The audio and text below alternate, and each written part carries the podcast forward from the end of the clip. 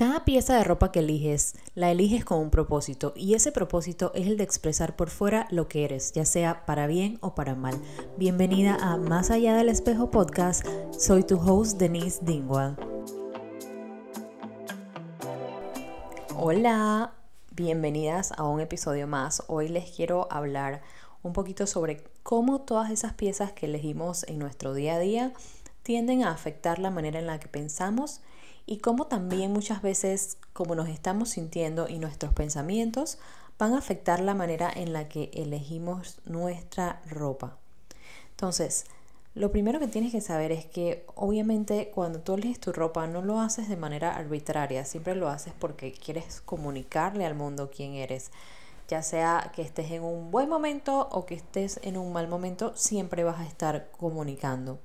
Entonces, vestirnos normalmente siempre va a influir en la manera en la que pensamos. Muchas veces vamos a vestirnos y vamos a tener un pensamiento de que, wow, me siento súper bien con esta ropa. Y otros días vas a ser como que, uy, eh, realmente esto no me gusta, no sé cómo combinarlo, me veo aburrida. Entonces, esos son como el tipo de pensamientos que normalmente vamos a tener cuando nos ponemos alguna pieza. Otra cosa también es que puede afectar mucho nuestras emociones. Hay piezas que por lo menos yo tengo en mi armario que me, las pongo y me hacen sentir súper feliz, me, me siento súper feliz, súper wow. Pero también pueden haber esas piezas que de repente te las pones y te traen como que ciertos sentimientos de tristeza o rabia. Y ojo, esto no está mal, los sentimientos eh, y las emociones está súper bien aceptarlas.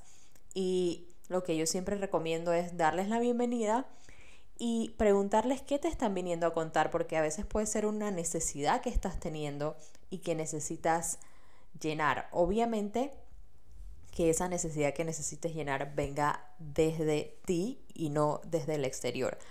Y otra manera en la que puede afectar lo que vestimos es en nuestra forma de actuar.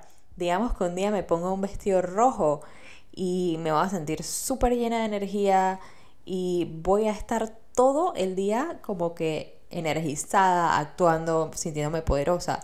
Pero digamos que hay un día que estoy en mi casa trabajando y decido que ese día me voy a quedar en pijamas. Y obviamente estoy 100% segura que aquí les ha pasado mientras estuvimos trabajando desde casa. Y el quedarte en pijamas genera pereza. Entonces, ¿qué vas a hacer? Vas a preferir como que, ay, me voy a quedar en mi sillón, tranquila, tirada, viendo tele y no tienes como que la energía que necesitas para empezar a trabajar. Como te decía, para empezar a trabajar. Entonces, la ropa es lo primero que entra en contacto con nuestra piel cuando nos las ponemos y de una vez empieza a comunicarnos un millón de cosas. Y también está muchas veces la manera en la que elegimos la ropa. También eso cuenta demasiado de nosotros. Hay personas que fluyen en las mañanas al escoger su ropa, pero también hay personas que desde la noche anterior, por ejemplo, planean sus looks súper estructurados, super de manera racional y bien planeado.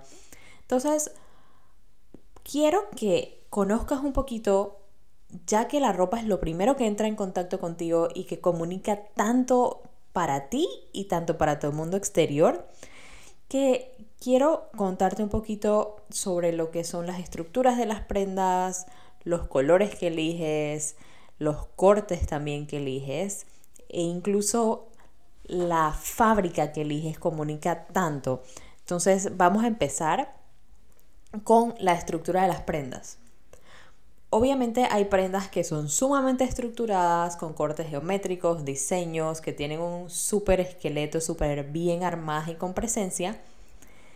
Y hay prendas que fluyen un poco más. Entonces, las prendas estructuradas por lo general van a expresar orden, seguridad, autoridad. Entonces, también como control, ese, esa necesidad o ese poder de control. Pero muchas veces también pueden expresar de la persona que la persona puede ser una persona rígida o que tiene mucha tensión en su vida. Entonces, por eso es súper importante saber qué quieres comunicar y si lo que en este momento estás comunicando es realmente quién eres. Porque puede ser que algunas personas sí estén comunicando de manera asertiva, pero otras puede que estén mandando un mensaje errado al mundo exterior de quiénes son. Entonces también están las prendas que son las desestructuradas o como yo digo las prendas que fluyen, que tienen movimiento, que aportan libertad. Son prendas que expresan despreocupación, relajación, son prendas que expresan mucha cercanía, pero a su vez también son prendas que pueden dar cierta falta de presencia. Para darte un ejemplo, digamos que yo trabajo en el mundo corporativo y yo necesito ser una persona que se vea autoritaria y que tenga mucha presencia para poder sobresalir o lograr el objetivo que quiero. Pero me estoy vistiendo con prendas que fluyen y que son completamente desestructuradas. Voy a estar mandando un mensaje completamente diferente. Las personas van a pensar que soy una persona súper relajada y despreocupada y no voy a tener como esa presencia que requiero para lograr ese objetivo. Entonces me encantaría que te vayas a tu armario y empieces a revisar las piezas que tienes, qué tipos de estructuras tienes, si tienes piezas superestructuradas o piezas desestructuradas y si las piezas que tienes te están apoyando para que puedas hacer realidad todas las metas que tienes y puedas enseñar tus fortalezas y tus talentos al mundo o si de repente tienes piezas que te están limitando un poco. Voy a hacerles una pregunta. ¿Qué es lo primero que ustedes hacen cuando ustedes están en una tienda de compras y ven una prenda que les gusta? Yo lo primero que hago es ir a ver la textura o la tela y seguramente eso es lo que todos ustedes hacen. ¿Y por qué les hablo de esto? Porque también las telas, las texturas y los materiales comunican mucho y afectan nuestro pensamiento y la forma en que sentimos nuestras emociones, aunque ustedes no lo crean. Entonces, eh, muchas veces cuando vemos esa pieza y la agarramos y la textura es áspera o rugosa, es como que, uy, no, definitivamente no me gusta. Eh, pero si agarramos una tela que es como suavecita, de una vez vamos a hacer como que, uy, sí, esto definitivamente me encanta, me la llevo, se siente súper rica y suavecita en mi piel. Creo que es una de las cosas que más decimos. Entonces, quisiera que te pusieras a ver en tu armario qué tipo de materiales están presentes en tu día a día. Pueden ser materiales sintéticos, pueden ser naturales. Los materiales sintéticos por lo general eh, simplifican digamos que son materiales que nos incitan a acciones más prácticas, pero también nos alejan de esos comportamientos más espontáneos y crean cierta desconexión emocional del entorno e incluso eh, son artificiales. Y las fibras naturales, digamos como el algodón, pues son fibras que nos conectan con lo auténtico, con esa energía de la naturaleza, porque es algo natural, con lo común. Entonces también nos ayudan como a simplificar nuestra conducta. Eh, entonces, me gustaría como que se investiguen ustedes y experimenten con ustedes, con las piezas que tienen en su armario, a ver qué tipos de tejidos tienen, qué tipos de tejidos de repente les encantaría incluir de hecho, eh, en mi Instagram yo tengo un post, se los voy a dejar aquí en, en el link para que lo vean, donde hablo de lo que expresan cada una de las texturas que tenemos en nuestro armario. Ahora hablemos del color.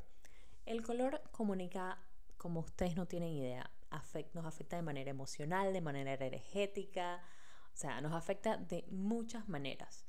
Y ¿Por qué? Porque el color es lo primero que tus ojos perciben cuando los abres cada mañana. Entonces eh, es muy importante saber qué colores predominan en tu día a día, cuál color de repente no te gusta. Eh, y eso puede contar mucho de ti. Yo tengo una meditación exclusiva para que puedas ver cómo te relacionas con los colores y tiene unas preguntas tan reveladoras que van a contar mucho de ti. Pronto la voy a tener disponible para descarga, así que estén pendientes.